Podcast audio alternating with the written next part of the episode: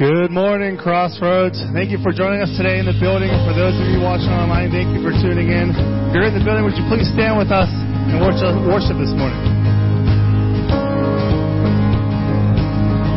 I saw Satan fall like lightning.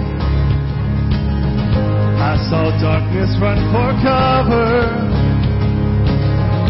But the miracle that I just can't get over, my name, He's registered in heaven. I believe in signs and wonders. I have resurrection power. Yes, I do. Still the miracle that I just can't get over.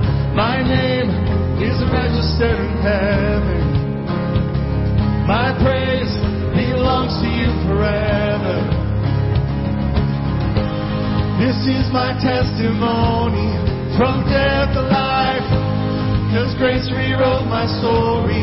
I'll testify, by Jesus Christ the righteous, I'm justified. This is my testimony, this is my testimony.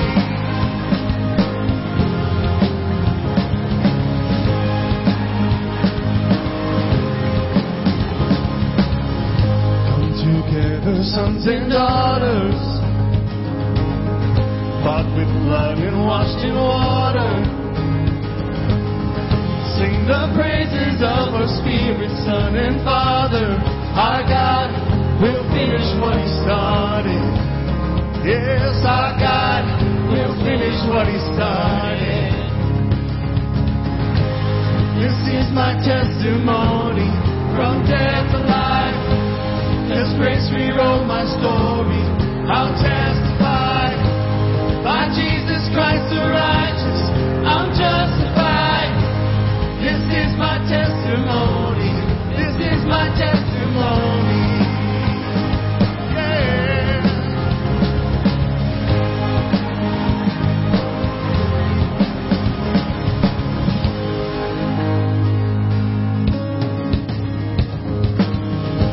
Not dead, and you're not done.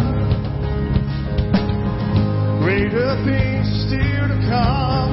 Oh, I believe. If I'm not dead, and you're not done.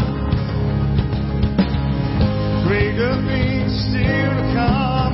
Oh, I believe. If I'm not dead, and you're not done. You're not done. You're not. Greater things still to come. Oh, I believe. If I'm not dead, you're not done. Greater things are still to come. Oh, I believe.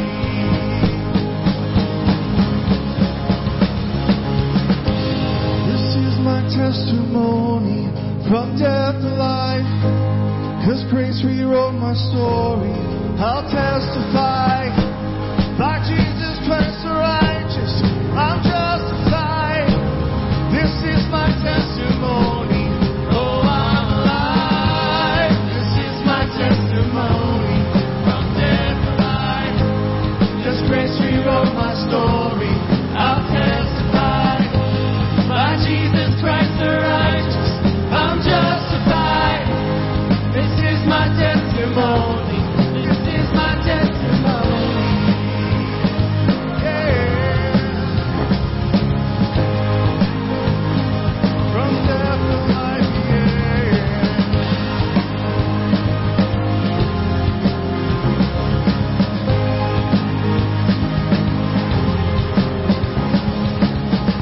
Church, praise Him this morning. Yes.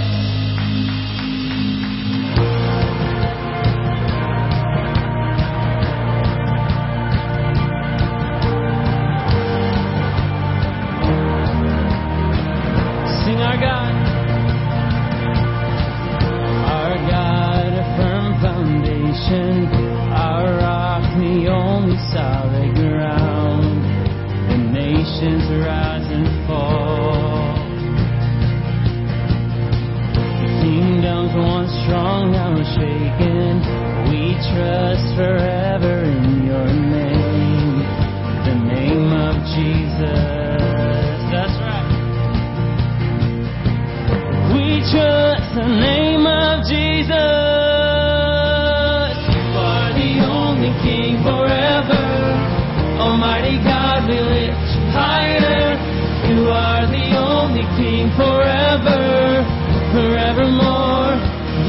victorious. You are the only King forever. Almighty God, we lift you higher. You are the only King forever. Forevermore, you are victorious.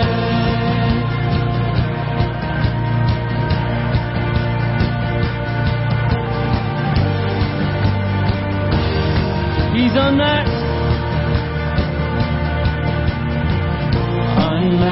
in all your wisdom, in love and justice you will reign, and every knee will bow. We bring our expectations. We bring our expectations. Our hope is anchored in your name, in the name of Jesus. Oh, we trust the name of Jesus. Oh, you are the only King forever. Almighty God, we lift you higher. You are the only King forever. Forevermore, you are victorious. You are the only King forever. Almighty God, we lift you higher. You are the only King forever, forevermore, you are victorious.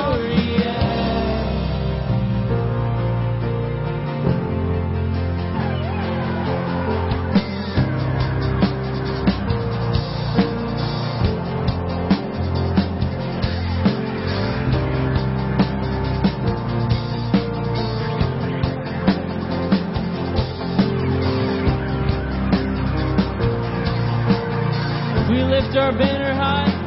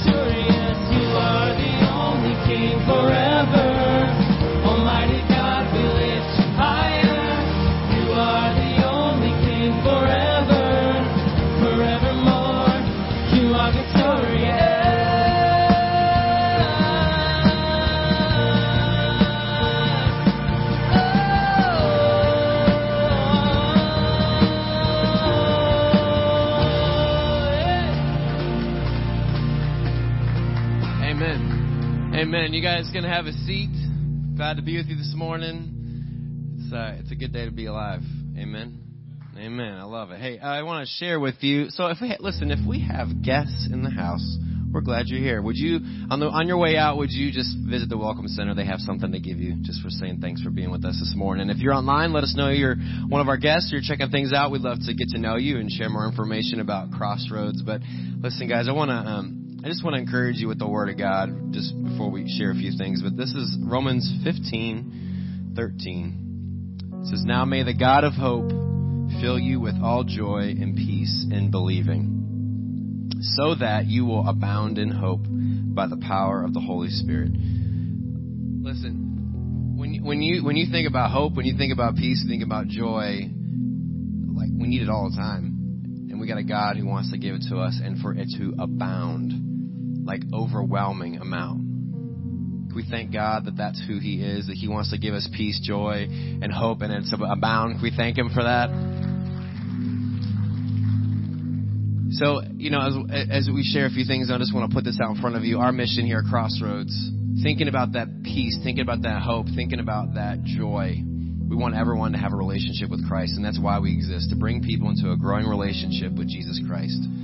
There's nothing that we do or want to do that's outside of that mission. And so I want to let you know that on May 9th, we're going to be doing a few things to just continue to celebrate all that God is doing. We're going to dedicate some children. So May 9th, we're going to dedicate some babies and some children to the Lord. And so there's about, I think there's like 7 families Isn't that awesome? They're going to dedicate their kids, yeah.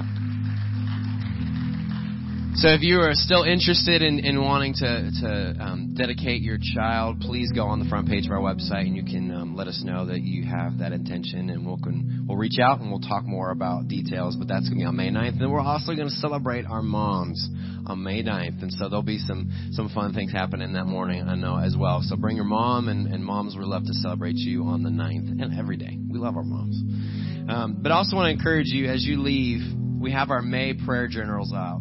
And I want you to grab one as you leave and just make prayer and reading the Word a part of your everyday. You know, meet with the Father every single day. Meet with Jesus. There's a song I've been listening to, and it's a newer song, and it's called Talking with Jesus. And the guy talks about how, as a kid, you know, his mom talked to Jesus, and then, you know, his grandma and his dad, and then they invited him, you know, let's teach you how to talk to Jesus. And now this guy's got kids, and he's teaching his kids how to talk to Jesus. And that's what I want to do, is teach my kids how to talk to Jesus, so that when they're older, they talk with Jesus, that they meet with him, that they have that relationship with Jesus. So listen, make being with Jesus a part of your everyday. Read the Word, pray, meet with him, and grab one of these prayer journals as you leave, and just watch what God's going to do in your life. Hey, I just want to also say thank you for your faithfulness in giving online through the mail or the boxes on the wall. God is doing an amazing work in this church. He's using us. Isn't that cool? He uses us, like, to do his work. And so thank you for your faithfulness in giving and just being on mission. Again, going back to that mission statement, we're on mission. So thank you guys so much. Would you pray with me? Lord, thank you for this morning. And Lord, as we open up your word here in a minute, and God, as we even sing to you here next, Lord, just to declare, Lord, that we're gonna worship you.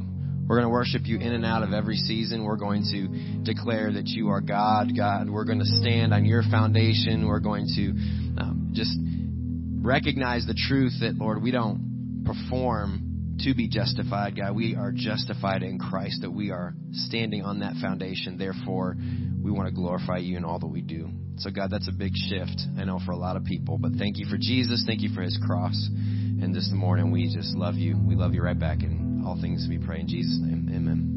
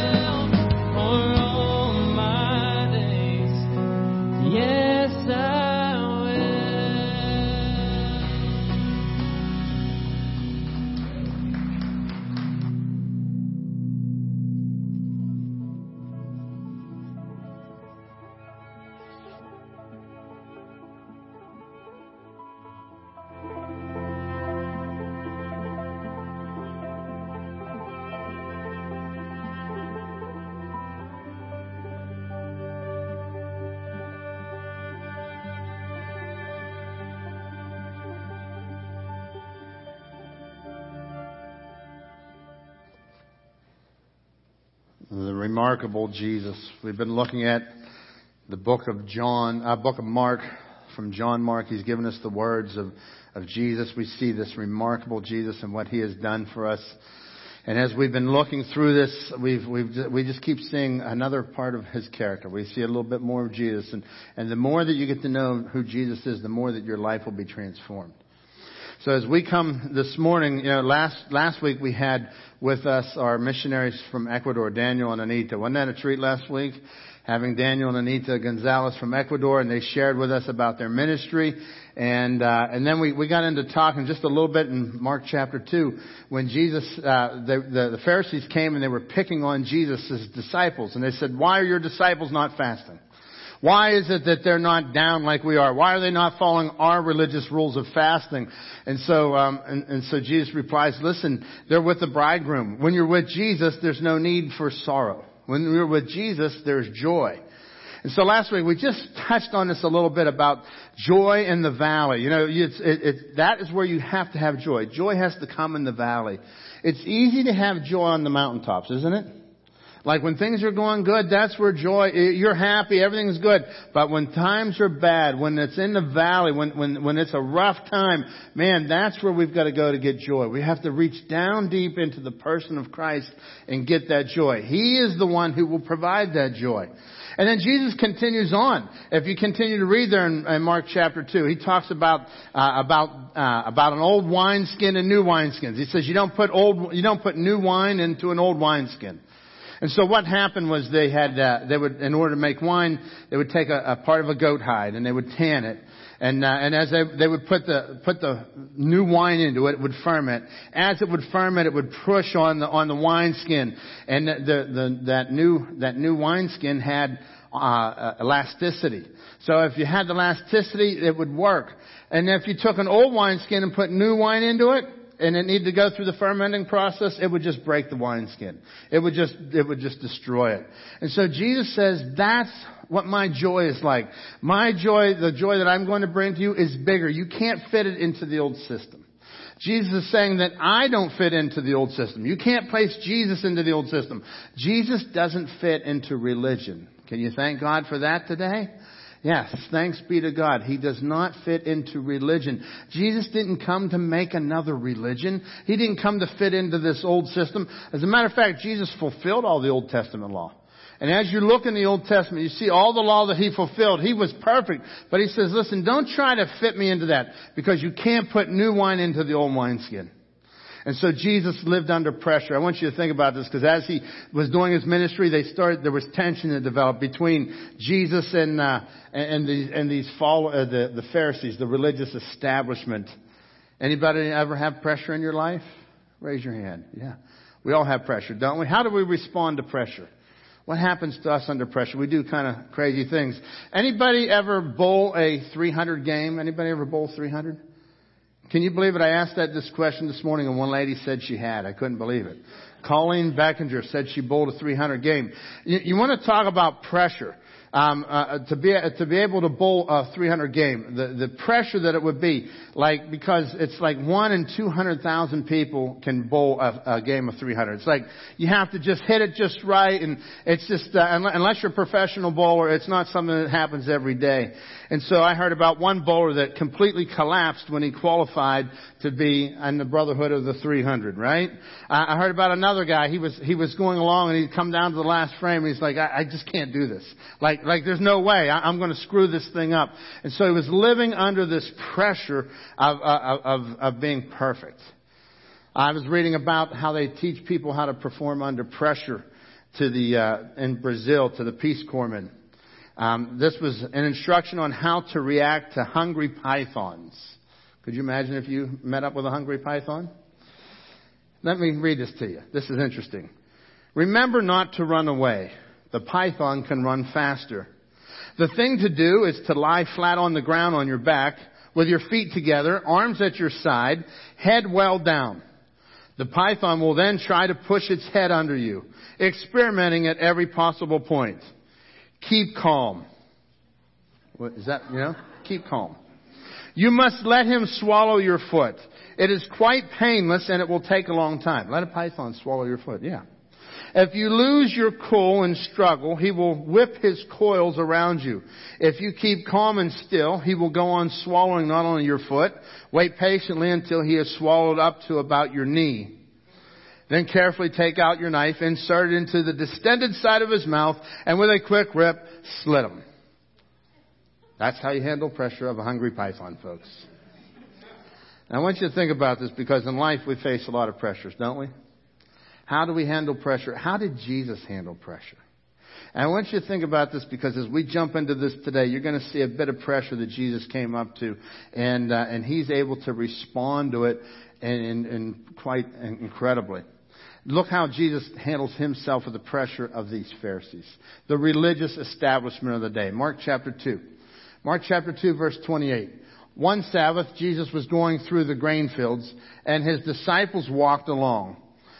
They began to pick some heads of grain. So they're just walking through the field, and you can imagine this was a young bunch of guys. They were young adults to late teenagers, right in that area, okay? So they're going along, and they pick up the grain, and just, you see the grain grown, and they just go to the top head, and they're flicking it, and you can just see some of them flicking it, and some of them just eating, popping it and eating the head.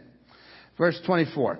The Pharisee said to him, "Look, why are they doing what is unlawful on the Sabbath?" And so what happens is they come, and the Pharisees come, and they start to pick on Jesus again. There's this tension about the Sabbath. And so it wasn't what they were doing, because you could go into somebody's field and pick a little bit of grain and eat it. If you go to Deuteronomy 23, verse 25, you would see that the action that they were doing was perfectly allowed to do. You could go in and just pick a piece of grain. You couldn't go out with a sickle and harvest somebody else's, but you could walk through a field and harvest a little bit of grain yourself. The problem was the day that they were doing it on. They were doing it on what was known as the Sabbath day. The Sabbath was the day that all work was forbidden. The Old Testament law had said that there was this day, the Sabbath. Once every 7 days, you'd have the Sabbath day, and you were to not work on that day. You were to have a day of rest. But the Pharisees, the religious leaders, the religious establishment of the day, they came up with 39 classifications, 39 headings, what they classified as work. You know, this is what happens. Quite often, God will say this, and man will add to his word. Man will add to it. And so this is what happened. Pharisees came along. They saw the law of God, and they said, well, we are going to add to this. We want to make it so that we don't go out, and we don't hurt, and we don't break this law. So for these people here, for the disciples, the Pharisees were saying, hey, you were reaping the harvest. You were threshing. You were winnowing. You were preparing a meal. And so they count them on all these ways that they have made infraction on the law. Verse 25, Jesus answers, and he said, have you never read what David did when he and his companions were hungry and in need? Verse 26, in the days of Abiathar, the high priest, he encountered the house of God, and he ate the consecrated bread, which is lawful only for the priest to eat, and he also gave some to his companions. Then he said to them that the Sabbath was made for man, not man for the Sabbath. For the Son of Man is the Lord of the Sabbath. And so what Jesus was doing here, he says, listen, you guys are getting on me about this, really? You religious leaders, don't you know? Haven't you studied the Bible? Like, these were the people that were students of the Bible, the scribes, the Pharisees. They knew God's Word. And he says, listen, don't you know God's Word? Look at it. Go back over into 1 Samuel chapter 21, and you would understand this. You would know that whenever David came before these people, David comes in, he's got his men, they're hungry. He comes before the priest, there's no food. And David says, can we eat that bread over there? And it was the bread that was made for worship. There were 12 loaves that were put out before the Holy of Holies. And according to the law of God, nobody was to eat that but the priest. So the high priest at this moment says, I'm going to give this to you, and I want you to eat. And so when Jesus does this, he flips it around on the Pharisees. He flips it around on the law keepers. You know, today we have a lot of people that are like that. They will take the Word of God, and they will add their law to it. They will add their man-made rules and regulations. Jesus said, you're only to not work on the Sabbath day. They came along and they added up all these things. You couldn't walk on the grass. You couldn't do this. You couldn't even pluck a little head of grain. So Jesus makes a bigger point. And Jesus points here, he says this, that people are more important than rituals. I want you to remember that. People, say that with me, people are more important than rituals. Jesus was definitely following the rituals of the Old Testament. Jesus definitely followed the law, and he was able to perform. He could do all that. But here he is. These disciples are coming, and they're nitpicking. And they're saying, listen, this is unlawful. Why are your disciples not following our rules? You see that? And then they come down, and Jesus says, people are more important. The best way to use sacred things is to help people. The best way to use sacred things is to help people. So I want you to see this pressure's mounting. As you look at this pressure, it's like the pressure keeps mounting and it keeps moving and it keeps growing upon Jesus here. The religious leaders keep coming at him on every move. Look here in chapter 3, verse 1. Another time, Jesus went into the synagogue and a man with a shriveled hand was there. You know, when I think of this passage, I read this. Do you ever see those little hands that the kids get? My kids gave them to Luke. Did you ever see them? I think you go to Five Below and it's like they're on a stick and the hand's like this big. Have you seen it? So it kind of gives you this picture like his hand's like this big, right? And that really wasn't the case. I kind of get this idea like his hand had shrunk. A shriveled hand. What it was more like a paralyzed hand. It was like this hand was broken and couldn't work anymore. Some extra biblical material tells us that this hand that it wasn't like that from birth. It was a disease that he caught later in life. He was a bricklayer by trade. And so his whole, this affected everything about his life. He couldn't function. He couldn't work. He couldn't make a living. And so when he comes in, I want you to catch it. He comes in to worship and his hand is all shriveled up and he can't function according to the way that he was made to function. So Jesus goes into the synagogue and he finds the man with the shriveled hand that was there. Verse 2, some of them were looking for a reason to accuse Jesus, so they watched him closely to see if he would heal him on the Sabbath. So the Pharisees are looking around and saying, we're going to get him now. He's going to do this. We know. He's going to look at this. That was kind of a setup. So Jesus said to the man with the shriveled hand, stand up in front of everyone. Now this is kind of wild because Jesus could have come along and said, hey, when you go home, take your hand out of your pocket and it'll be healed. He could have been very private about this. And, that's kind of our culture today. We're very private about these things. Jesus calls him up and says, stand up in front of everyone. Look how he deals with the Pharisees. Jesus says to the Pharisees, he says, which is lawful on the Sabbath? To do good or to do evil? To save life or to kill a life? But they remained silent. He looked around them in anger and deeply distressed at their stubborn hearts. He said to the man, stretch out your hand. And when he did, he stretched it out and his hand was completely restored. His hand went from being this paralyzed, shriveled up thing to, man, he's got full use. He can go back. He can function. He can work. And so he does this miracle on the Sabbath. And so these religious leaders, they had a law. You could not give medical attention on the Sabbath. And Jesus comes along and he just uses a little common sense. And he says, hey, listen here. Who made the Sabbath? Who made the Sabbath? And look what he says here. He says, for the Pharisees went out and they began to plot with the Herodians how that they might kill Jesus. He went out to plot how that they might kill Jesus. The Herodians, this was people who were followers of King Herod. It was a political party. So the Pharisees now go team up with this political party, how that they might get rid of Jesus. Remember King Herod? Remember when Jesus was born? They wanted to get rid of Jesus. The Herodians now, they want to get rid of Jesus. And so the Pharisees join up with them because, listen, how could this man not follow our rules? How could this man who claims to be God, how could he not follow our rules? How could it be that he doesn't go out and do what we say to do? Many of you have heard about the Sabbath. Some of you say, well, what is the Sabbath? I've never heard that. We've referred to today, we call it Sunday. That's what our Sabbath is for us. For the Jewish people, it's Friday night sundown till Saturday night sundown. The Sabbath, it was a day that God said to set aside and to keep it holy. The word Sabbath means this. It means a deep rest. It means a deep peace. It comes from the Hebrew word Shabbat. So whenever you hear a Hebrew person use the word Shabbat, that's what they're referring to, is the Sabbath. They're referring to this deep rest and deep peace. You see, the whole reason for the Sabbath was to restore that which was worn out.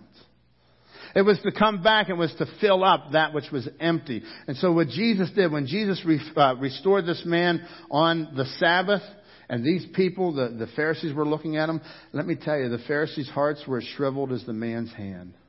They didn't understand. They were just, listen, you can't get in on us. And so they had the rules and the regulations, and they understood how to live life according to rules and regulations. For years growing up, I remember hearing about the Sabbath.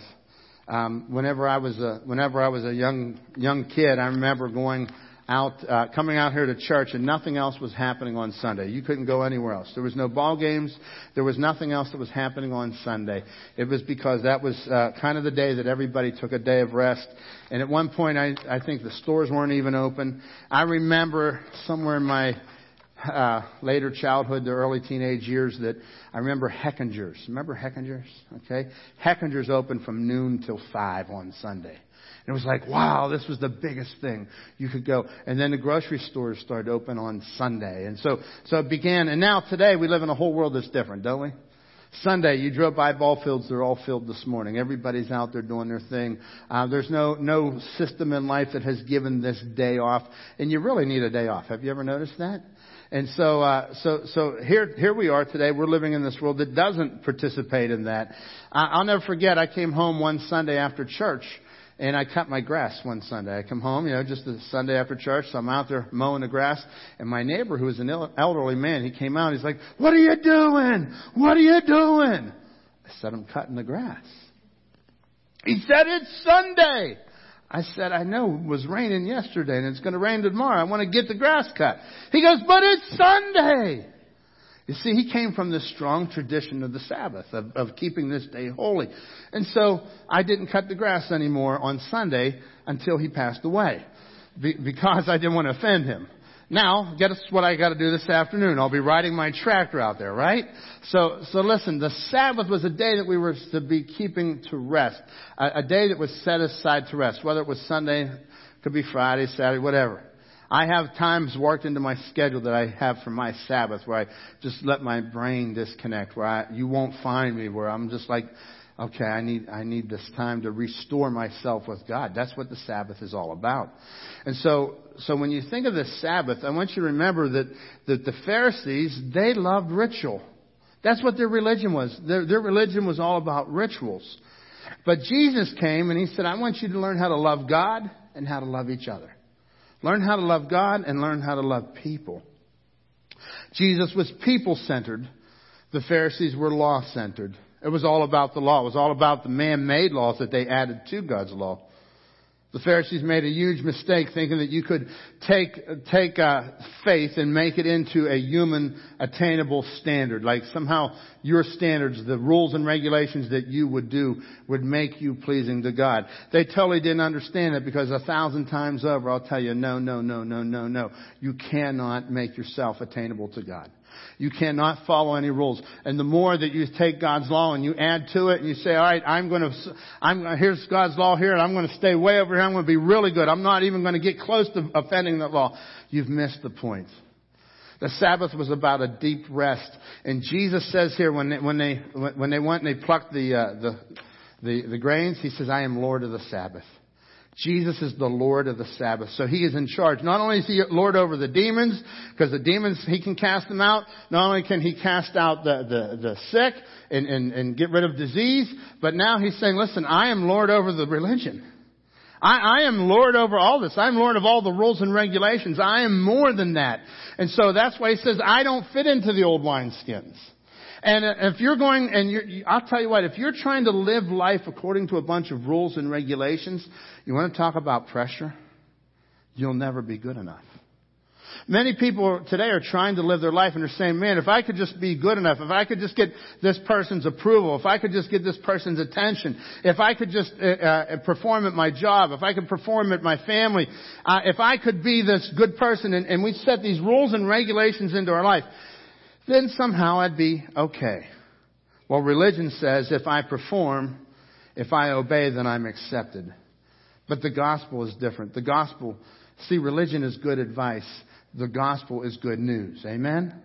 Good news. Catch that. It's good news. The good news is that you can't earn your way to God. That is really good news, because Jesus came down and he paid the price for your sin so that you could have eternal life. And so if you've been trying to live according to a bunch of rules and regulations, and maybe even some standards and regulations that you have placed into your life, you are worn out. It's overwhelming. May I just share with you today that Jesus is the Lord of the Sabbath. When he said that, he's saying, I am the Sabbath. Jesus is the deep rest. You won't find a deep rest just by taking a day off, because you got Monday, Tuesday, Wednesday, Thursday, Friday, and Saturday. As you're working, you need rest there too. And it's more than just a day off. See, that day off is to be a reminder of the rest that we get in Jesus. And many people, they're working their whole life. They're working. And even when they're rested, they're still working. Their mind is working. Their heart is working. They're trying to justify themselves at every corner. Jesus is the deep rest. Jesus is the deep peace. You know, think about this. Where did the Sabbath come from? Jesus said he is the Lord of the Sabbath. Where did the Sabbath come from? Look at Genesis chapter 2, verse 1. Thus the heavens and the earth and all the host of them were finished. God creates the heavens and the earth in 6 days. And on the seventh day, he looks at it. And on the seventh day, he ended his work which had done. But I want you to remember that from verse 1. It was finished. He did it all. The heavens and the earth and all the host of them, and they were finished. On the seventh day, God ended his work which he had done, and he rested on the seventh day from all of his work which he had done. Verse 3, then God blessed the seventh day, sanctified it. He set it apart, because in it he rested from all of his work which God had created and made. Did you ever think about this? God creates the heavens and the earth. In 6 days, he makes this happen. He does it all. He makes all the animals. He makes the orangutan. He makes the rhinoceros. He makes the gorillas. You name it all. He's made Adam and Eve. He's made everything. And he sits down and God rests. Was God tired? No. God was finished. He did the work and it was complete. Did you ever do a work in your own house and you're not satisfied with it, you know? Like, let me tell you, I did a little project in our house just a few months ago. It was in October, I think it was. It was October I started. And I went into, I looked at our bathroom and I saw that this thing needs renovated. So my wife, she was out shopping or something, and she came home and I had ripped out the bathroom. And I thought, this is good. This is Tuesday. By Sunday, I'll have this thing all back together. 4 months later on a Sunday, I had it all back together. I thank God for good neighbors who came over and helped me, and good people that were always there to help me. I ripped up the floor and this whole thing is torn apart. And listen, let me tell you, every time you were with me during that 4 months, you know what was on my mind? That stupid bathroom. I just have to tell you that. Yeah, I go to breakfast with a bunch of guys on Tuesdays, and they would ask me every week, how's the bathroom coming? I'm like, oh, you don't even want to know. They're like, what's wrong with you? Just get somebody to do it. I'm like, no, I'm doing this. This is really good. I'm master handyman now, right? And so I go in there, and it took me like 4 months to make this bathroom done. And I'll tell you what, whenever I got done with that bathroom, and we got it all together and it was functioning, I went in and I just looked at that bathroom and I'm like, yeah, this is good. I might even want to go in the bathroom one day. Might even use that one time, huh? And it's like, wow, you get this, when your work is done and it's complete and it's satisfied, it feels good, doesn't it? It's like, yeah, this is good. It's all done. I'm satisfied. When God created the heavens and the earth, that verse there, Genesis 2:1, said that it was finished.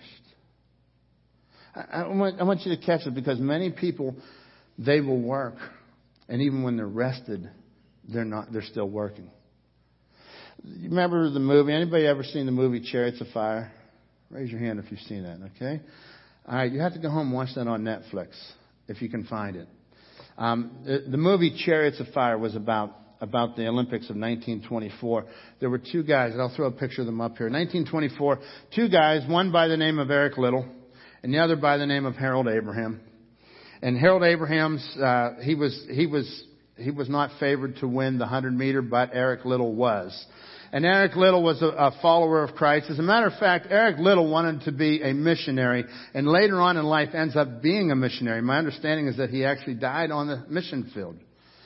He was a follower of Christ, and whenever he got out into the Olympics, he had a problem. He was favored to win the 100 meter, and he gets into the 100 meter dash, and he's going for the gold, and the gold is supposed to race on Sunday. And so according to him, this was the way that he lived. He said, I will not race on Sunday. This is the day that I will not race. I'm a follower of God. I will not do this. And so he jumps out of the race. He can't do it because and people are mad at him. You watch the story. There's a whole lot of drama around it. And this Harold Abrahams ends up winning the 100 meter race. And so the film gives you contrast between Harold Abrahams and Eric Little. And on one level, the movie is about this. The movie is about this guy not running on Sunday. Remember the Sabbath. Keep it holy. But on another level, I want you to catch this. The movie added another level which contrasted Harold Abrahams and Eric Little with rest. You see, Abrahams at one point, he's preparing, he's ready to race, and the movie shows him, Harold Abraham says, I've got 10 seconds to justify my existence. In other words, he's got to work for this. And then on the other hand, they show Eric Little. He's talking to his girlfriend about why he's going to do the Olympics before he goes to China. And he says this, God made me fast, and when I run, I feel his pleasure. And you see the two different drives of life. Listen, many people are like this. I can do the law. I've got to justify my existence.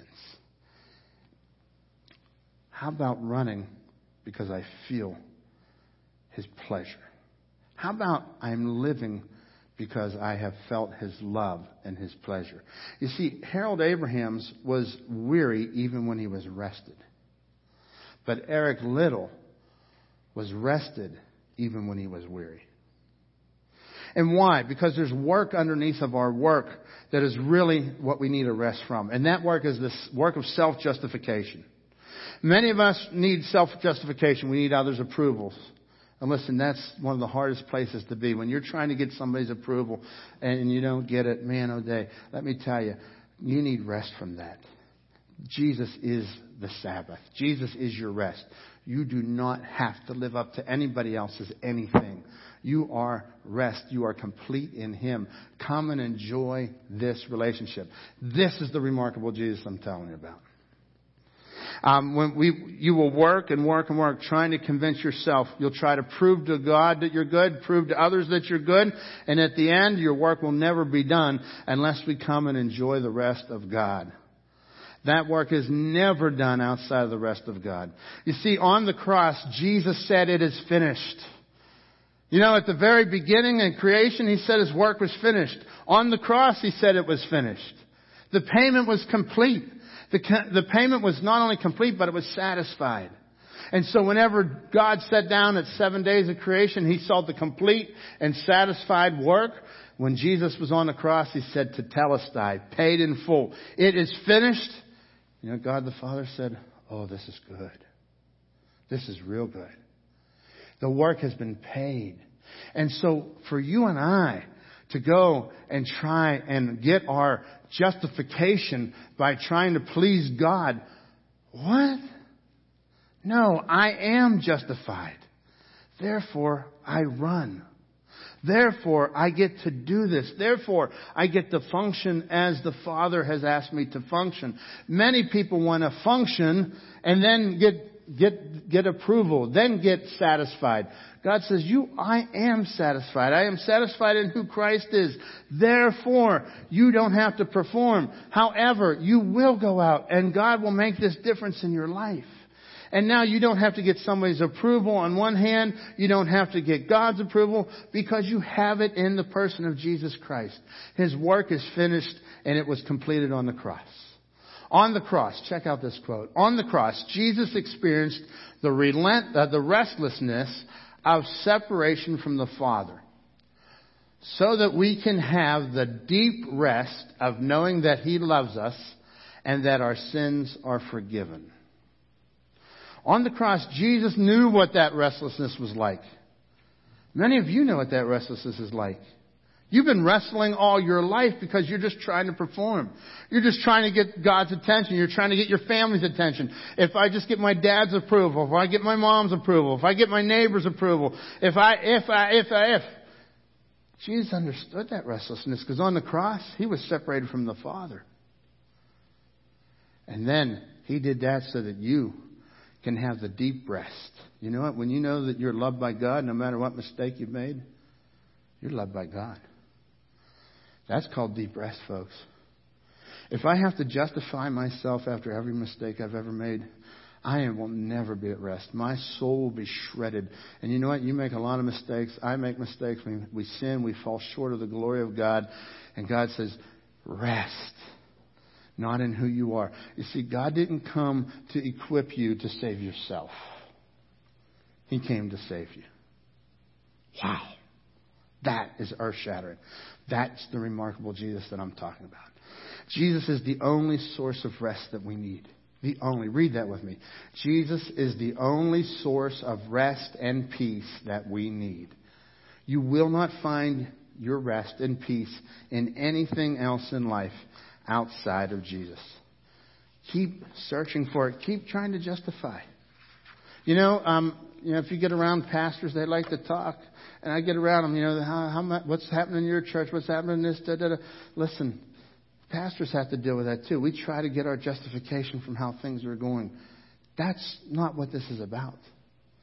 Let me tell you, my justification is not on how things are going. Because this time last year, you were all looking on a cell phone at us. Right? And if I was getting my justification there, I would have had no rest. But I'll tell you, something strange happened in my heart last year. In the middle of all that, I told my wife, I said, I've never slept better than I did last year in March, April, and May. Never slept better. Why? Because I was getting my rest in Christ. Not from whether the doors were open or closed. Not from how many people were here. There was nobody to count. It was me and a camera. God says, get your source of rest and peace, not from your circumstances, but from me. In Matthew 11:28, Jesus said this, and this is His invitation to you today. Come to me, all who labor and are heavy laden, and I will give you rest. You don't get it on your own. You don't manufacture it. How do you get it? Come to me. I will give you rest. Lay your burdens down. Take my yoke upon you and learn from me, for I am gentle and lowly in heart. You will find rest for your souls. For my yoke is easy, my burden is light. This is what God is. He says, listen, I'm not going to lay this burden on you. I want you to lay your burden on me. I want you to stop trying. You know, I really like how the Message paraphrase says it. This takes the same passage and it's just paraphrased. Check this out. Matthew 11:28 from the Message paraphrase. Are you tired, worn out, burned out on religion? Come to me. See, because that's really what Jesus was driving at. Stop trying religion. Stop trying so hard.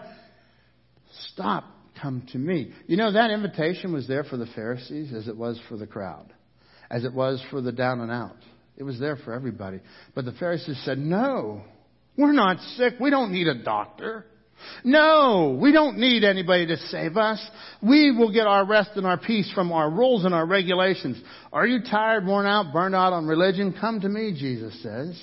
Get away with me and you'll recover your life. I'll show you how you can take a real rest. Walk with me, work with me, watch how I do it. Learn the unforced rhythms of grace. Oh, that is so good for me. Unforced. God's not forcing you. You're going to learn the rhythm of His love and how much He cares for you and the rest that He provides. I won't lay anything heavy or ill-fitting on you. That's something important to remember as you live your life and you say, man, I don't think I can handle this. Let me tell you, God says, I'm not going to give you anything you can't. Listen, I'm here with you. And listen, I want you to get your rest from me. You can't handle any of this without me. Don't try to live life without God. He's not going to give you a bunch of rules and regulations. He's saying, come keep company with me and you'll learn to live freely and lightly. I look at many different translations to try and get some of the meaning and look at the depth of the meaning. The Aramaic translates for this word rest. The Aramaic uses a word that means oasis. And I want you to look at this picture here. When you're in a desert and you come upon water, it's an oasis. Look at the next picture here. It shows a little bit better. You see in the dry and thirsty land, it's a desert. It's dry out there and you're wandering, you're making your journey, and then you come upon this water and it's like, wow, this is incredible. That's where you find rest, at the oasis. And Jesus is your oasis.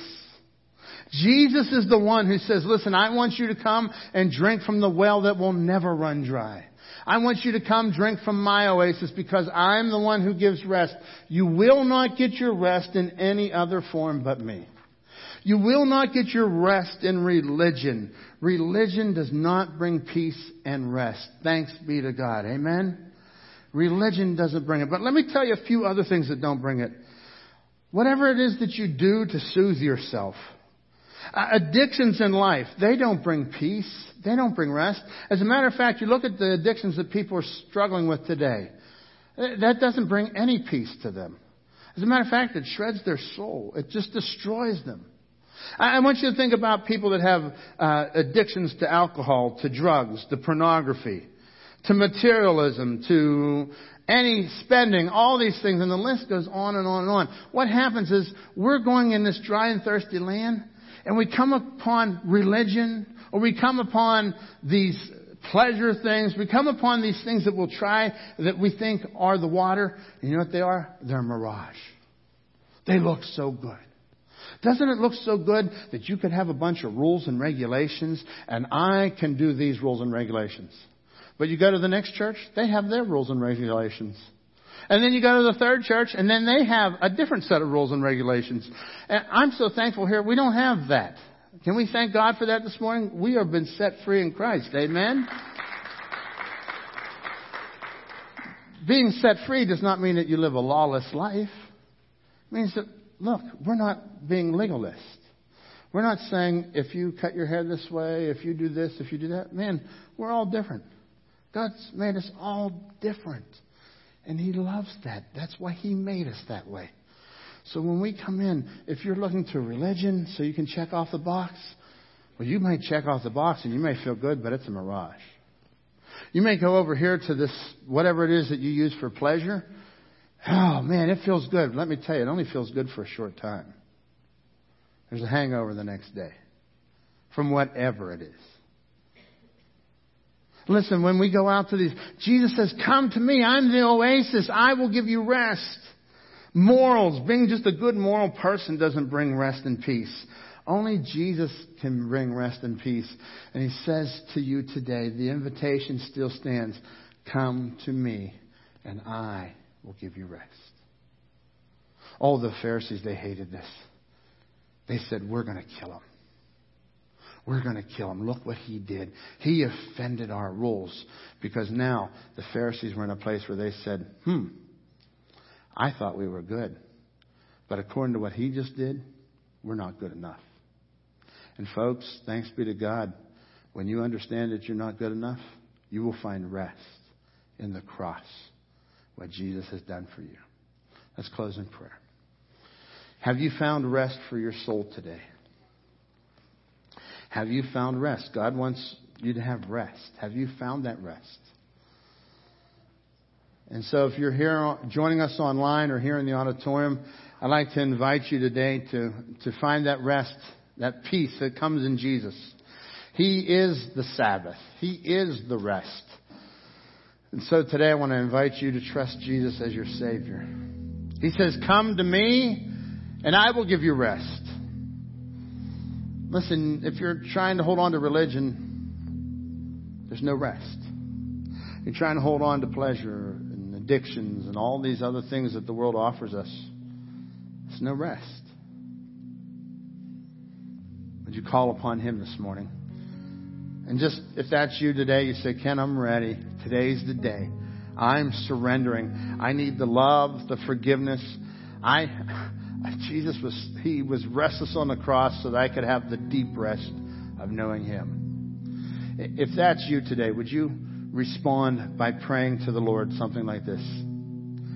Just quietly in your seat, pray to Him. Just say, Dear God, I know that I am a sinner. I have offended a holy God. You died on the cross. You paid for my sin. You were buried. You rose again the third day. God, I invite you into my life right now.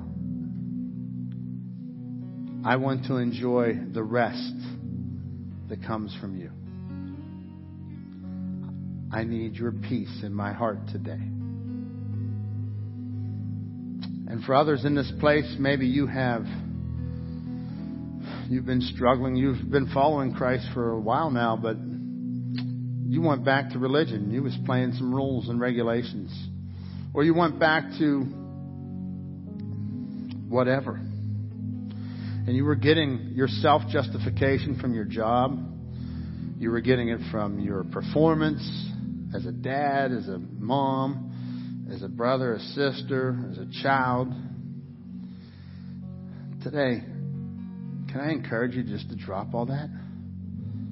Come to Jesus and enjoy His rest, and He'll help you more than you could ever do on your own in all those areas.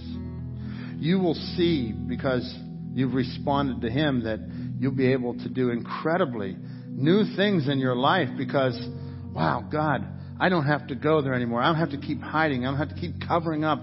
I don't have to be somebody that I'm not.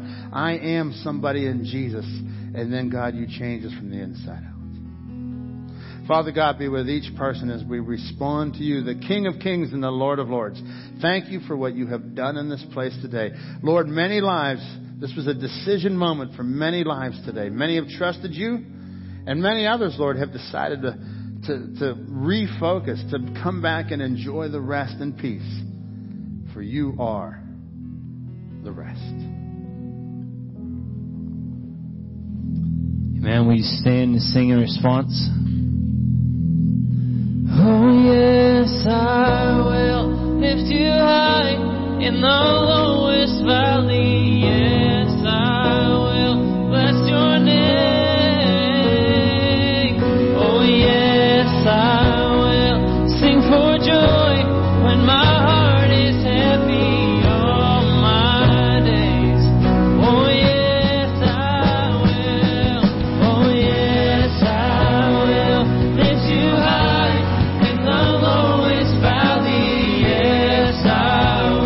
Let's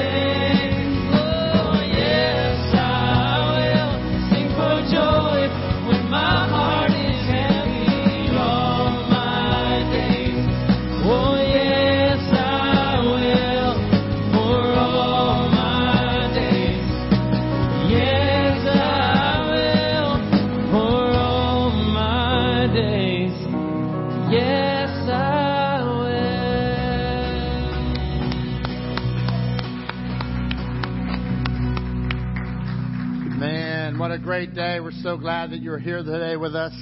And today I want to just wrap up today. You know, last week we shared with you that Zach would be heading on into new things into his life.